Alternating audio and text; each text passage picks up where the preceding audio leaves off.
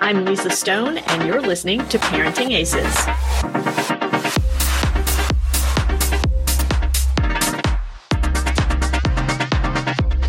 Thanks so much for tuning in to season nine of the Parenting Aces podcast. I am your host, Lisa Stone.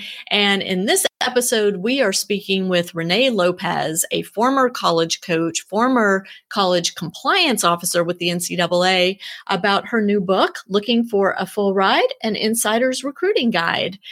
Renee is a veteran college coach, as I mentioned. She speaks at events. She's a trainer, a consultant, and now an author, in addition to her blogs that she writes on a regular basis and the Facebook groups that she monitors to help families do a better job at recruiting. She has been named Coach of the Year. She had over 30 all conference players multiple team academic sportsmanship, uh, All American awards. I mean, this woman has done everything there is to do in college athletics.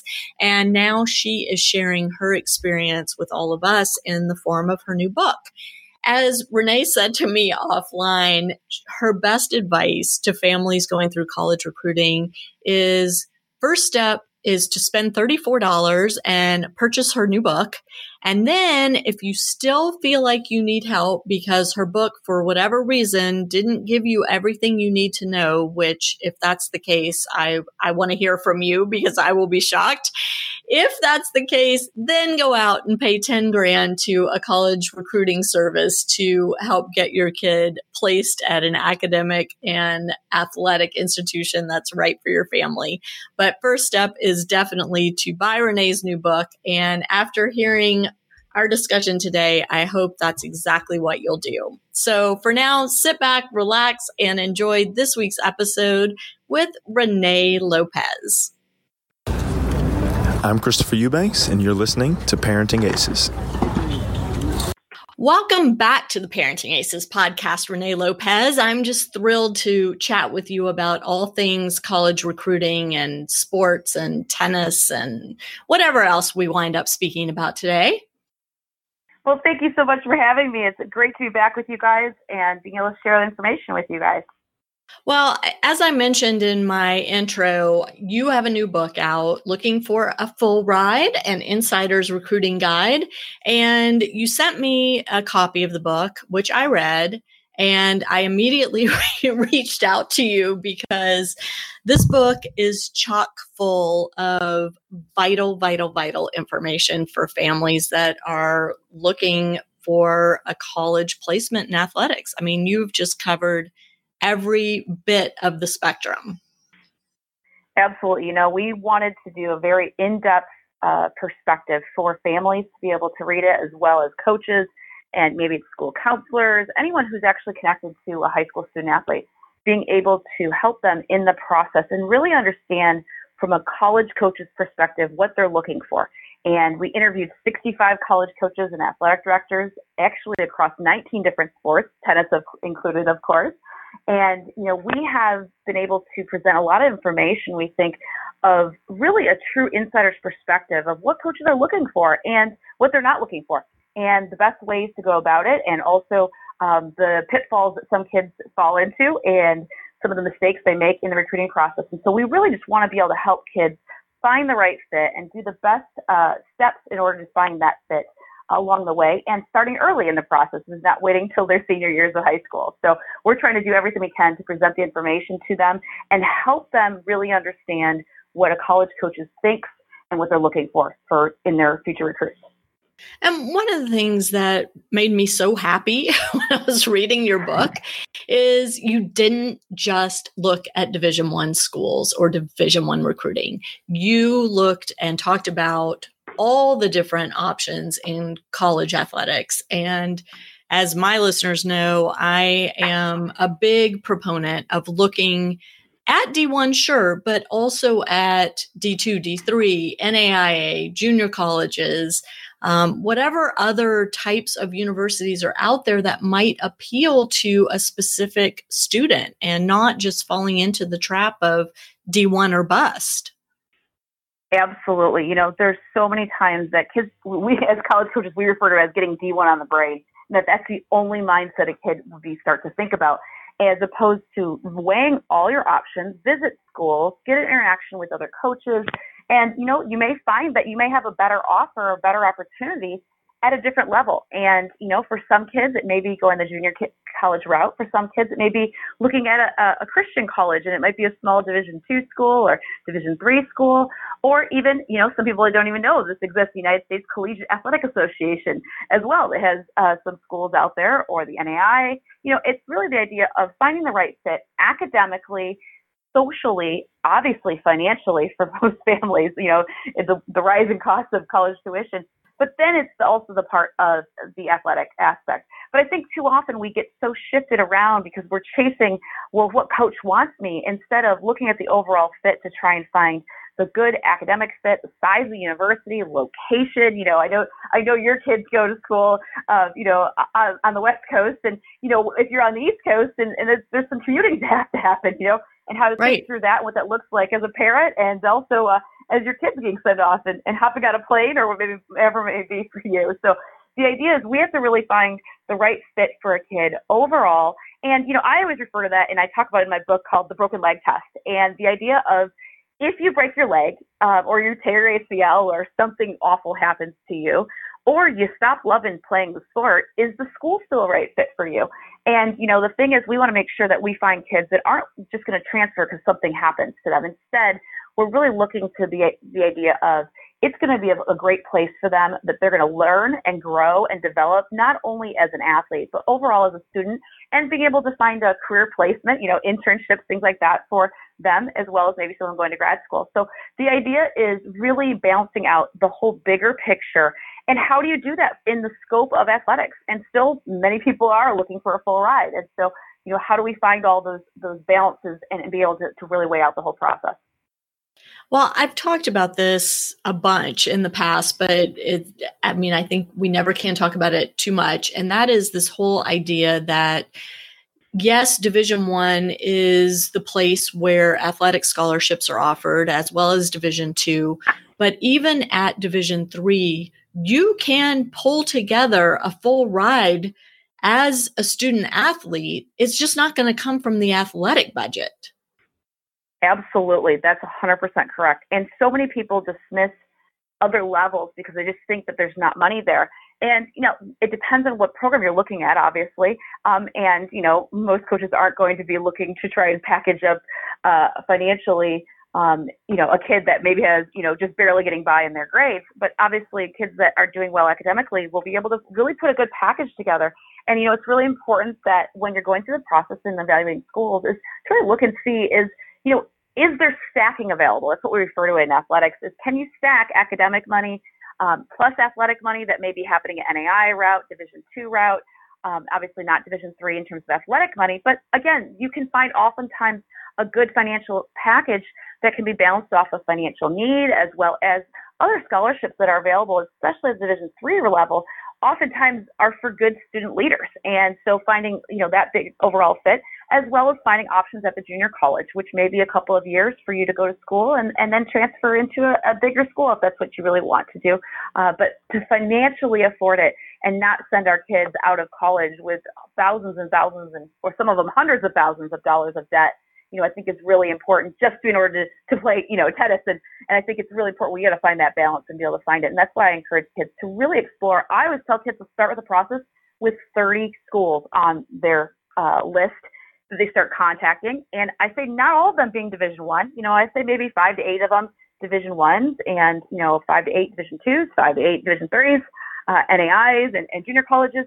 And you know, looking at the things that meet the criteria outside of your sport and thinking through the academic portion of it, as well as location, as well as the size of the university, and finding those things in order to start the process and contacting coaches, and then going from there.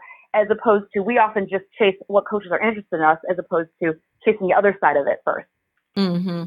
And as a former college coach yourself, a former um, I guess were you an employee of the NCAA or you worked with the NCAA? I was a compliance director, so actually okay. on a campus for two years. So I, I work with all of the behind the scenes rules and making sure the coaches and the athletes uh, follow the rules. Did that for a couple of years. It, it's not a fun job, I can tell you that. well, but given your experience in that role and in the coaching role, can you give our listeners a little bit of kind of the inside scoop of the differences between D1, D2, D3, NAIA, junior college, um, religious based institutions, and and you mentioned one that I didn't know about. The what did you call it? The C College Athletic. What did you call the last one? the United States Collegiate Athletic Association is that. referred to as the USCAA. Yes, absolutely. Okay. Well, let's just do a little breakdown first of all. You know, obviously there are the Division One schools, and there's opportunities for athletic scholarships. Now, it also depends on how well funded a university is. Oftentimes, there's a misconception out there that people think that every single athlete is on a full ride, and that's just not realistic. Even if it is a Division One university, not every kid is. Many of them are walk-ons. Some of them may be in situations where they are getting a portion of athletic money and academic money as well. And so many people also assume that every single roster is completely full of full rides, and it's not. And that's really important to know that also just because the NCAA has a certain amount of scholarships available doesn't mean that the university has committed to that sport to be at the fully funded availability. So you need to know that and understand that. Um, so you may find actually more money at a Division two school um, or an NAI school than you may find at a specific Division one.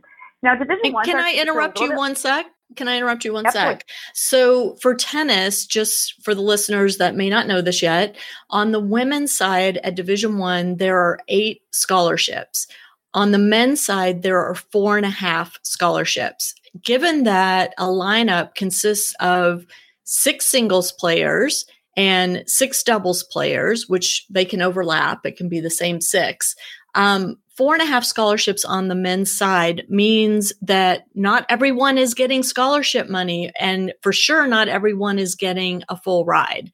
So let's just be really clear about that from the get go. On the women's side, it's a little bit different, but on the men's side, there are very, very few collegiate D1 players getting a full ride to college.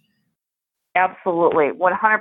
That's one of the important things that we really look for um, for families to know and understand is what does it look like going into uh, the process and understanding that you may find at an NAI school, again, being a little bit smaller school typically, um, or a Division two school, you may find more scholarship money available uh, for a, a student athlete because you know if there is you know if you have those those four scholarships already tied up in your current team, there may not even be any opportunities for athletic money in this specific year that you're being recruited for. And so, you know, when we look at kind of the breakdown of all, all of these schools, you know, Division One is typically a larger university. Now they can be better funded in terms of the overall support of the program, and maybe they travel a little bit nicer, or maybe they have nicer facilities and such. But that may not always be the case. You know, you can go to some Division two programs, and uh, I know you're out in California this week, and I can tell you there's some schools out there that are really, really beautiful campuses um, and facilities that you may find that are smaller schools um, you know, that may be a little bit different than even some Division One facilities that you may find. So it's important to really research the university and really compare apples to apples and not a lot of times we're comparing apples and oranges. And so, you know, being able to really understand what that looks like. Division two and NAI schools are typically a, a, a smaller range of colleges as well as Division threes. But again, Division threes cannot offer athletic money, but they look to package kids with financial aid as well as they look to package kids um, uh, with academic scholarship and maybe some other leadership scholarships, or or maybe they want to be an RA, you know, at the school, or what other opportunities there could be, you know. And so it's really important to really balance out what those levels look like. You know, it, and many people dismiss a Division two or an NAI because they think that it's not a high level of play. And I, I challenge every single kid to go out and watch um, some college tennis and be able to see what le- that look level looks like. And so not just dismiss it because oh you think it's not quote unquote a Division one, and you know maybe, it's even going to a junior college or a Division three school or or some other schools we talked about.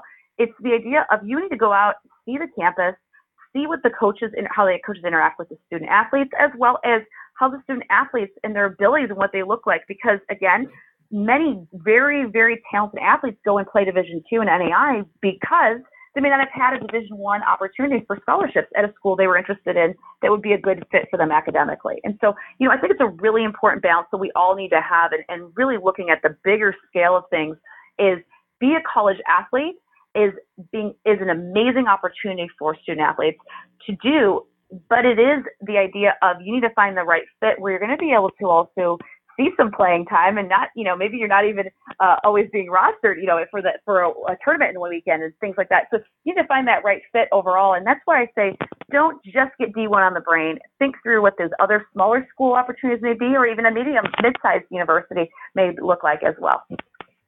Who determines whether a school is D1, D2, D3, NAIA, JUCO, that, that is the school. Blah, blah, blah. yes, that is the, the school chooses that, and they um, there is a lot of money involved in that process if they were to switch between uh, divisions, um, and so it is the university's choice, and then they also bid to try and get into a conference whenever they are in, um, if, especially if they're transitioning from one level to another. So it is the university's decision, as well as the university's decision of how well funded each of the sports will be. Now, there are typically some conference minimums of scholarships, but there also may be some conference maximums that may not be um, equal to what the NCAA maximums may be. The, NCAA maximums may be a little bit higher than what the conference maximums may be. So these things are not published very openly, so you no. actually need to ask a lot of questions.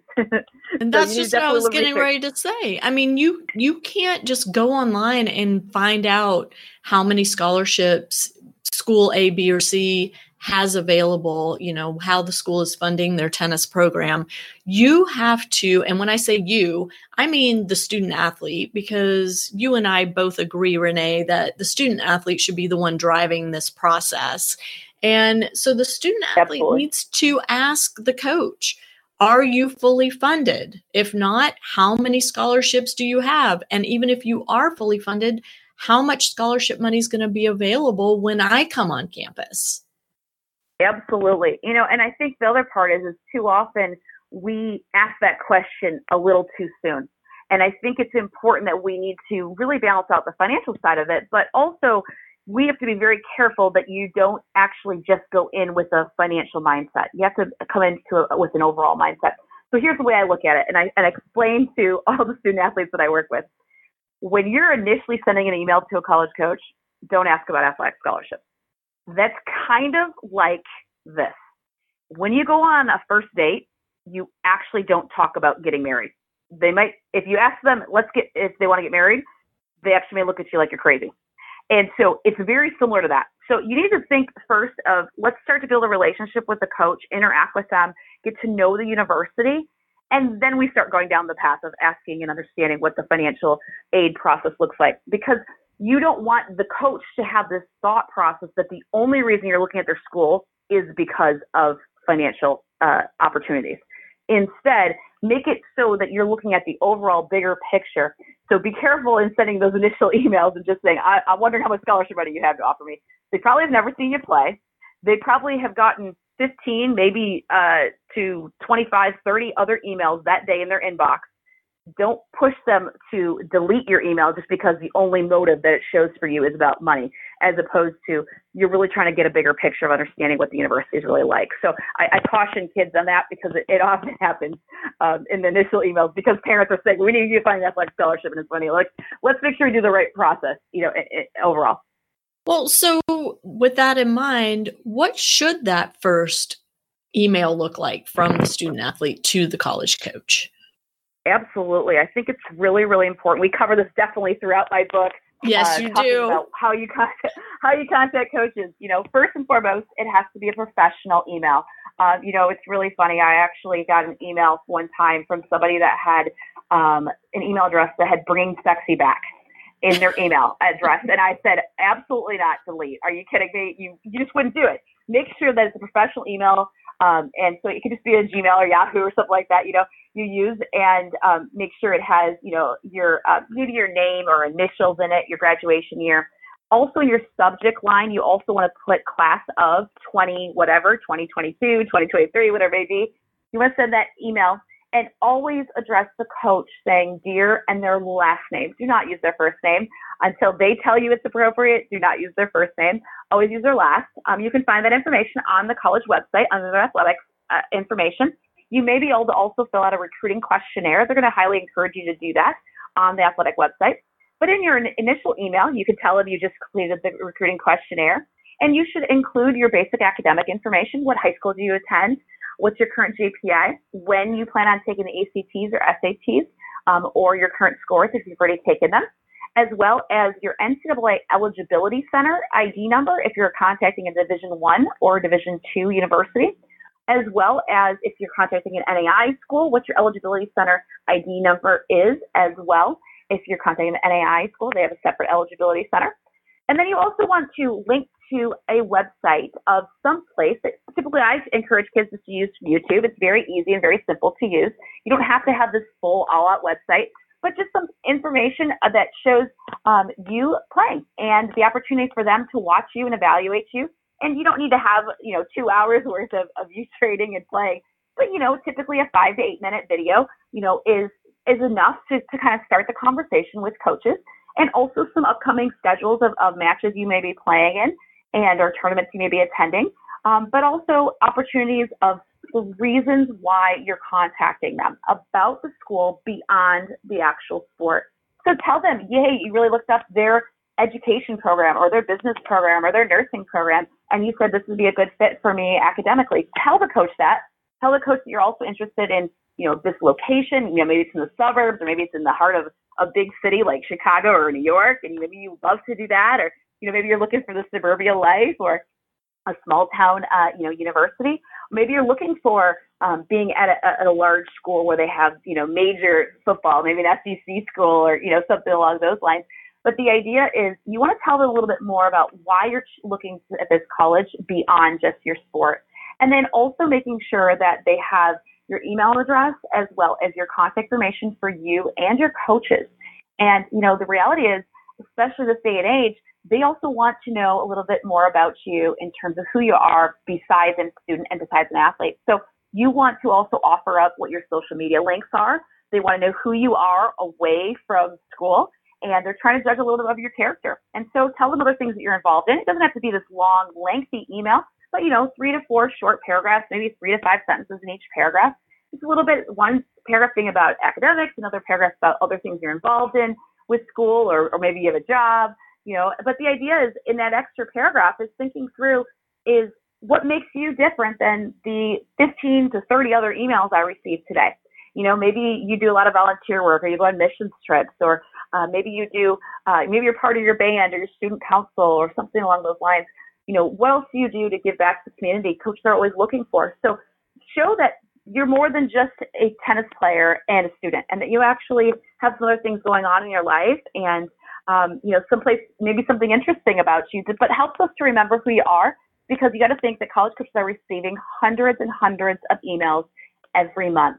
So how do you separate yourself and how do you show them that you're mature, you're professional, and you are someone of character who's going to be hardworking and who's going to really go the distance in order to investigate the school and be a good fit overall for the school. Not just, hey, I'm a good tennis player and I'm a good fit for your team, but a bigger picture. And you know, one of the things I also encourage families to do is do a little research on the current team and look and see if you can find something, whether it's on Twitter or Instagram or, or some of their social media or, or their website some of the volunteer projects that their current team has been involved in. Maybe they go out reading to kids or maybe they do tennis lessons, you know, at um, a local community center or something like that, or Habitat for Humanity, something like that. And you're going to see it on the websites or on the social media. Comment about that, and that shows the coach you've done a little extra research, you've done your homework, and you've you've really investigated what it looks like, as well as the academic side of it, saying, hey, you know, I love that you say that we have, you know, the student ratio to professors is this, you know, at the school, and I love that the campus is small and compact. I love that all the almost all the freshmen live on on campus as you know in their first year you know, maybe all those things you can just find on the website. And, you know, it's definitely not how you and I looked for colleges. I can tell you that, right? No. Right. Um, we're definitely looking for books, you know, but you can find yeah. so much now on the web. But it, it's really the idea of just do a little bit of homework and it, it may feel like you're, you're, you're kissing up a little bit. And the reality is, you want to make sure that the coach knows that you've done your homework and you're different than all the other emails they received this year uh, or this month. Right.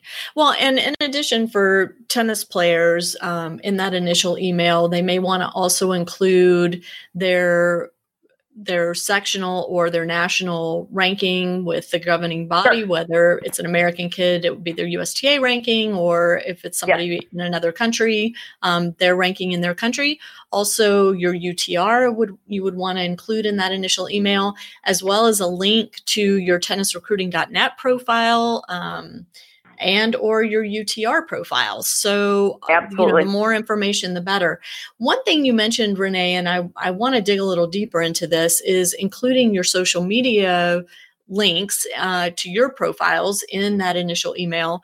And I want to talk about social media and preparing for recruiting by cleaning up social media. Let's let's dig a little yes. deeper into that and what that looks like. Well, you know, again, we interviewed over 65 college coaches and athletic directors in our book. And I can tell you, one of the biggest things that kept coming back up in almost every single interview I was having with college coaches, they kept saying to me, you know, please tell kids to clean up their social media. And, and they don't realize that oftentimes a coach likes you, they're interested in you. And then guess what? They go and research your social media before they even contact you. They want to know who you are and are you going to be a risk for them or are you going to be someone who actually helps their team and staying out of trouble? And so one of the ways they see that really quickly is what do you put on social media? You know, oftentimes we tell kids, don't do this, don't do this, don't do this. I want to tell you guys some things that you should be doing on social media. You know, obviously we want to make sure it's professional. We want to make sure that it's not anything where you're degrading your teammates, you're degrading maybe you didn't like the match official, you're not degrading uh, your coaches or um, you know, this also includes for parents. I think it's important. You know, it, you know, maybe you didn't like that somebody else uh, was was ranked higher than you, and you know, and what that looked like, and where you should be, and where you thought you should be. Uh, you know, but the idea is you have to make sure that you're showing yourself as being a positive teammate and you're supportive of your teammates. You know, and I think it's really important that you can kind of think about the best social media marketing techniques. I'm going to take a couple things just straight out of my book for you guys um, that I, I, highly encourage you guys to take a look at and read.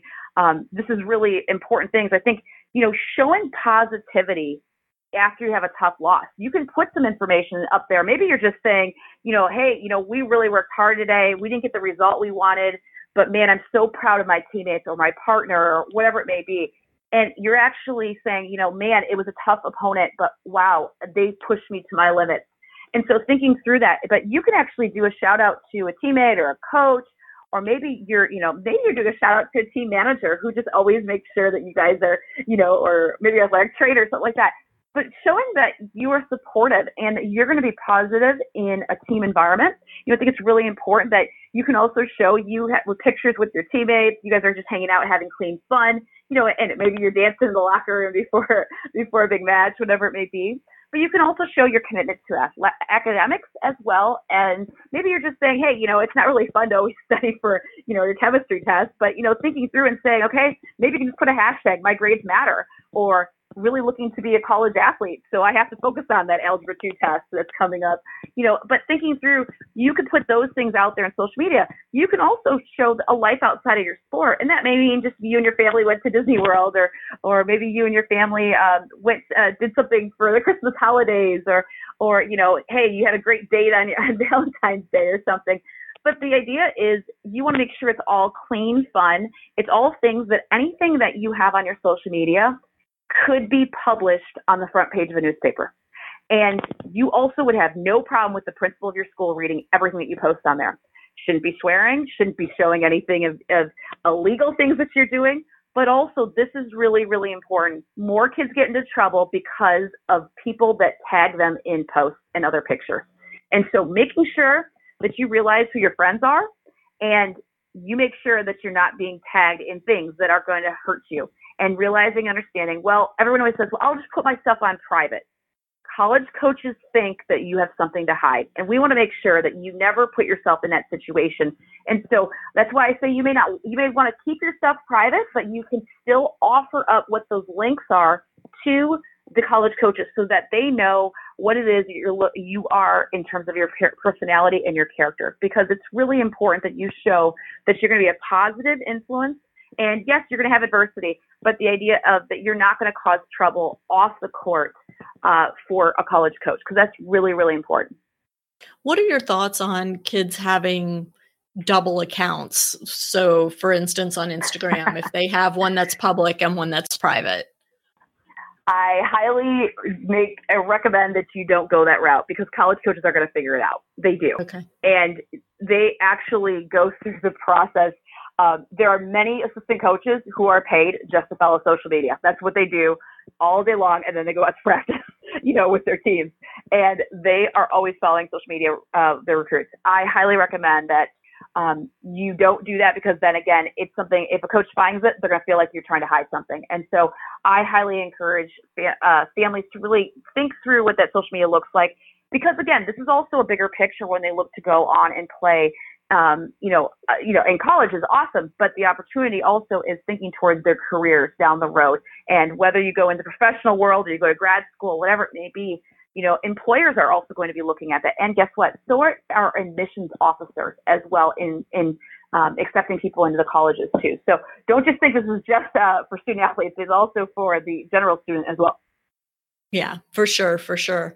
And I mean, we hear a lot about you know coaches are looking for kids that fit the culture of the team and that have good character like you said that aren't going to cause trouble um, you know that are have a good work ethic and all of that but let's be real they're also looking for student athletes who are going to help them win because Absolutely. the bottom line is if the team isn't winning then the team is in jeopardy of being cut, and especially so in the tennis world, sadly. Absolutely. So, you know, and I think that's that's very true. It's it's very true that they are looking uh, to win. They have to win. You know, I always ask coaches, you know, what are the what are the most important things you're looking for eh, for a student athlete? And one of the things is not just um, you know a talented athlete and a good student, but they're looking at how do kids overcome adversity. So if you ha- you drop a match that you you kind of think you should have won and you just didn't play very well, how do you bounce back from that? And I think that's an important aspect of all this too. Is they want talented athletes, but they also want resilient athletes. And I think that's a really really key part of this process. And so you need to demonstrate that on your social media as well. Yeah, for sure. And you know it's it's so tough because we hear a lot of conflicting advice around recruiting and you know when you should start and what you should be doing and all these things. And also that it's a process that needs a professional behind it to help. And we have we see and hear about a lot of families hiring recruiting consultants um, and spending frankly, you know, even up to tens of thousands of dollars. And after last year's college recruiting scandal, I think, um, you know, people are being a lot more careful about how they go through the process. But for somebody that is really just starting to think about applying to college and college recruiting, when is the ideal time to start and when is it just too late? Well, I think it's really important for kids to start getting on the radar of coaches during their freshman and sophomore years of high school. I think that's important to start, at least initially getting on the radar in terms of sending video. Maybe you go and visit the campus and, and also, you know, maybe go to a camp. But the idea is, you know, start with that uh, thir- that list of 30, ki- 30 schools and really start contacting coaches. I always say, okay, if you can do this, if you can email one college coach every single night for an entire month and think through that and go, okay, that's 30 schools. Okay, so every night I take 15 to 20 minutes to kind of go through the process and, and really kind of investigate the school. Is the school a good fit for me? And you do it and you start the process and you start that during your freshman and sophomore year. And, you know, obviously when, you know, kids have school breaks, things like that, this would be a really good time. Maybe you can do a couple of schools in a day. But the idea is really looking and saying, hey, we've got an opportunity here to start that process. So then when it comes to their junior and senior year, which starts to be really the intensive time of recruiting, and you know kids coming for now they, they can go for official visits during their junior year you know which can can change things a little bit you know and also thinking through that process that that's for division one but thinking through the nai schools and division three schools and junior colleges have a little bit different um, opportunities to be able to start the conversations with kids a little bit earlier than what division ones can so that's why i say highly recommend that you start the process as a freshman sophomore start contacting, you know, those 30 schools, whatever it may look like for you, and start getting opportunities to go visit a campus, even if you're a sophomore. And let's just say you're going to be playing in a tournament nearby, just go and do a campus visit with admissions. You don't even have to necessarily meet with the coaches, um, you know, but the opportunity to go and see a school, see if it's something you like, and you're going to start to realize, oh, I love this part of the school, but I don't like this part of the school. And now you're going to start to think to ask those questions when you go on another visit to another school. And so I recommend starting with a big net early on during your freshman sophomore year, knowing the process is going to ramp up very much during uh, the summer before your before your junior year of high school and going into a lot of kids making decisions during their junior years. And so we want to make sure though that we give kids the opportunity. Now, you get to your senior year, I can tell you it's going to be very rare to find a full ride scholarship, and it's probably going to be very rare to find that at a Division One university. So I highly recommend kids uh, think that through earlier. Now, if you are in your senior year and you're panicking and going, oh my gosh, what should I do? I would highly recommend that you look at some smaller schools, NAI schools, Division twos, uh, Division threes, and junior colleges, maybe a National Christian College school as well, and seeing if there's a good fit for you there. Also looking at schools that may have had transition, meaning a college coach has moved on to a different position or has been let go and now there's a new coach coming in because oftentimes recruiting changes along that process. So, you know, if you're in your senior year, I would definitely um, make sure that you are investigating every possible opportunity, but start out with some more of the smaller schools than than, than chasing all the Division One dreams because they just may not be there in the opportunities. Now, the other part is is thinking through that junior college, you may be able to to go for a year or two and then be able to transfer to that Division One you still want to go to. And I think you know that's an opportunity that's out there but a lot of kids dismiss and i would be thinking wow instead of being into thousands thousands of years of of debt you know looking and seeing there may be an opportunity for a full ride for two years at uh, junior college. And again they can have a great experience and do great academically and get you set up with a lot of your general education courses that transferring to being a division one athlete and and college coaches seeing a great gpa and especially if you didn't have a great gpa in high school it may be a, a good opportunity to kind of uh, catch up on that academics Right. And one of the cool things about the junior colleges, too, at least in the tennis world, and I don't know how it works in any other sport, but the junior college tennis coaches are amazing at networking with the division one two and three coaches and letting them know hey i've got this great kid you know he or she is playing a year for me but then wants to transfer i, I highly encourage you to take a look you know, et cetera, et cetera. Absolutely. So junior college is a great stepping stone. And especially for a kid that maybe emotionally or developmentally isn't ready to step foot on a big college campus. Absolutely. I think there's so many opportunities that are out there. And, and uh, you know, I think many student athletes think just that division one route and i just want to encourage kids to really just explore those options go take a campus visit, and you may be able to do that earlier on. Then you can go actually go on the Division One campus and, and you know and interact with the coaches. You can do that at a, at a junior college a little bit earlier as well as NAI schools. And so I highly recommend that families really mm-hmm. investigate those and, see if it's a good fit and, and being able to start to compare aspects of a campus. You know, what what type of study halls do they have? You know, what's the coach's overall philosophy in in choosing their athletes and their team? What types of team bonding does this was it does their team do? Do the do student athletes room together? You know, if if they are uh, staying on campus, or some of some junior colleges even have have dorms, and some um, have you know apartments that some kids live in. Some just live at home. So kind of exploring all those things uh, and and not just being so one sided in thinking. Um, and I think that's important for our coaches and student uh, school counselors and principals and athletic directors, whoever is around our student athletes, to really encourage that broad net um, to be cast and encourage kids to get on campuses early on and also to talk with student athletes of what's it really like to be a student athlete And, you know, how do they balance school and, and travel and their sport? And, oh, you know, do they have a job on campus as well? Are they trying to do an internship? How, how does that all work? And what does that really look like um, for them? And, and really discovering what tennis can be for their life for four years or two years at that school. Right, right. Now, for the kid that finds him or herself in senior year, and this is going to probably air early in 2020. So, January, February. I'm not sure exactly yet when we're airing this episode, but if we have someone listening who is a senior in high school, still hasn't committed for the fall, what advice do you have to that kid? Even if, let's say, the kid has done everything you recommend in your book, started the process really early, has made the list, contacted the coaches, but still hasn't gotten the offer at the right place yet?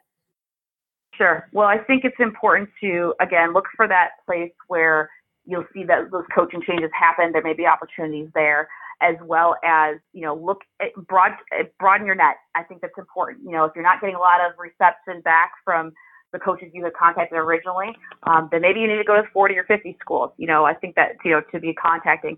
Um, you know, I would encourage you to be resilient, but also think of is there an opportunity for me to walk on to a program? And you know, we cover that as well in the book. If you had to be able to walk on, what are some questions you make sure that you ask? And so then you may maybe looking at just getting academic scholarship money in order to, or financial aid scholarship money to overall uh, finance you going to school. But be resilient in, in saying to a coach, hey, coach, I know you don't have athletic money, but I really want to be part of this team. You know, is there a walk on opportunity for me now? And, you know, sometimes you can prove yourself and there's opportunities down the road.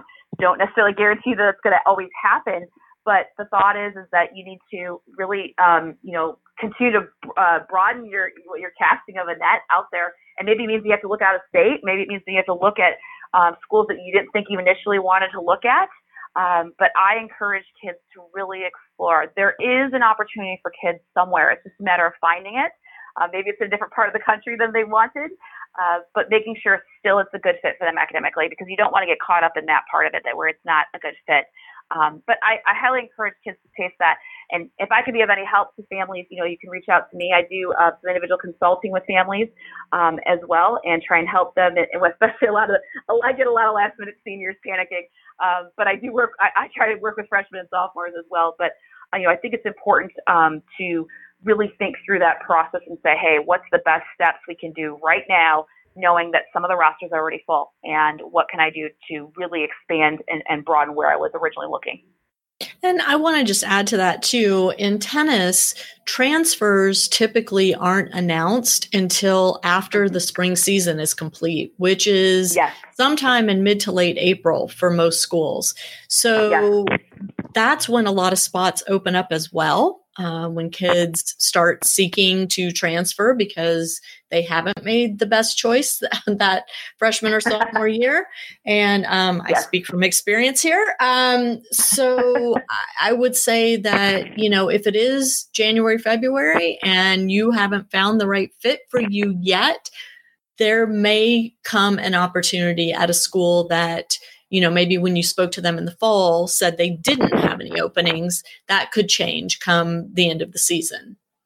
Absolutely. You know, kids not only are transferring out because they may, may have made bad decisions, but also because, you know, maybe they thought they wanted to uh, go into a pre med program and then they changed their mind and want to go to an engineering program and that school didn't offer the engineering program or, or some, you know, something along those lines but also maybe it was they wanted to be closer to home. And so someone may be transferring or something like that. Um, and the coach didn't even know that was going to happen. Or maybe somebody gets to a point where they realize that, you know, their sport isn't as important to them anymore. And they decide just to focus on an internship opportunity, or maybe they want to go study abroad or something like that. And so, so things change along, along every year. And, you know, it's important to realize a coach what they said to you early on, you know, six months later, maybe a totally different answer. And so they weren't lying to you originally. It's just where what status was of their team, and especially with working with 18 to 22 year olds at the Division One level and, and Division Two level and NAI levels, I can tell you, 18 to 22 year olds change their mind a lot. It happens yeah. a lot. So yeah.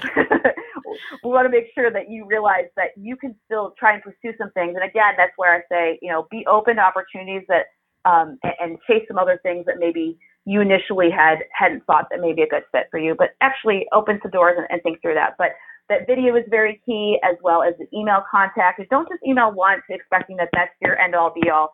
You know, you want to make sure that you are um, consistently contacting them, especially if you're a senior, probably should be every, every three, four weeks um, until they say you an outright no.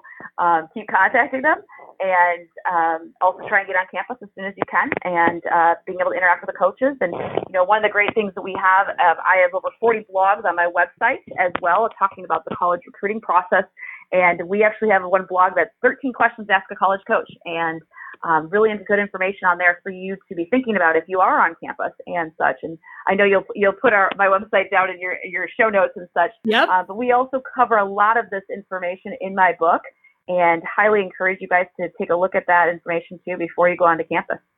Yeah, well, you just provided the segue, so thank you. Let's let's give out your website and tell people how they can purchase your book.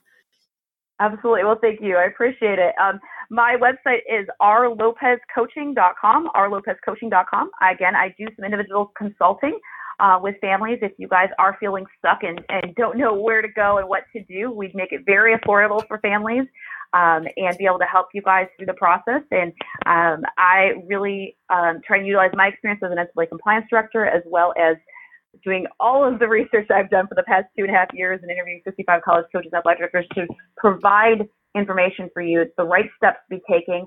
And uh, if you're working with me individually, I read over your emails before you send them. I look at your videos before you send them, and uh, we try and help you along the process.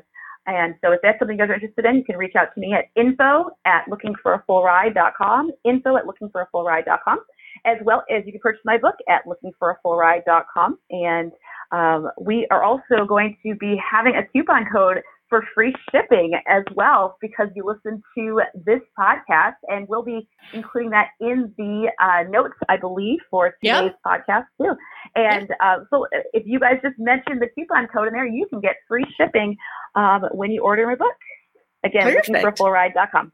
Yeah, love it. Thank and so and the links to all of that will be in the show notes on parentingaces.com. So be sure and check those out.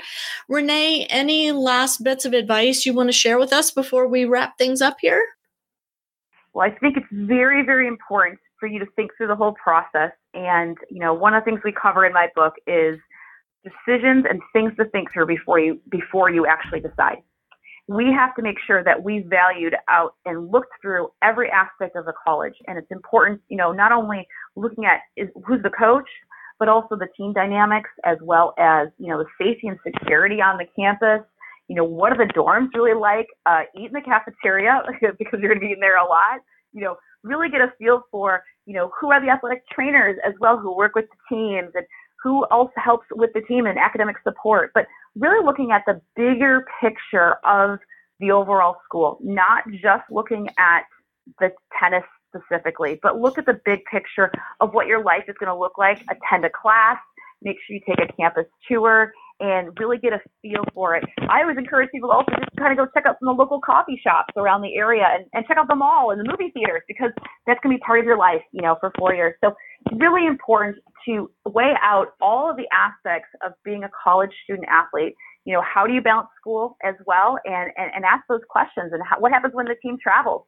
But the idea is you, we cover all the stuff in my books. You don't have to, have to jot down all these notes right now. Many of you guys are probably trying to do.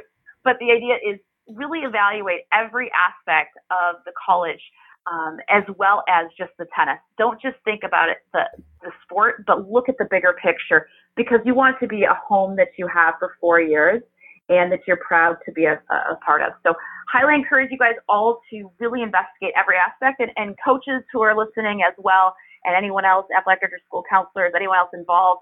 I highly encourage you guys to also help kids balance those things out. I always encourage just make an Excel spreadsheet, you know, distance from home as well as, you know, what are the dorms like versus the food, you know, but a bigger picture and a 10,000 foot view is what I refer to it as and, and making sure that it is a good fit for you, that broken leg test. Love it. Love it. Well, Renee Lopez, thank you again for coming on the podcast. It's always a pleasure speaking with you. I always learn from you. And to my listeners, Be sure to check out the show notes for a link to Renee's new book, Looking for a Full Ride and Insider's Recruiting Guide. I promise you it is worth every cent that you will pay to purchase it. and as Renee mentioned, we'll have a coupon code for free shipping. So be sure and take advantage of that.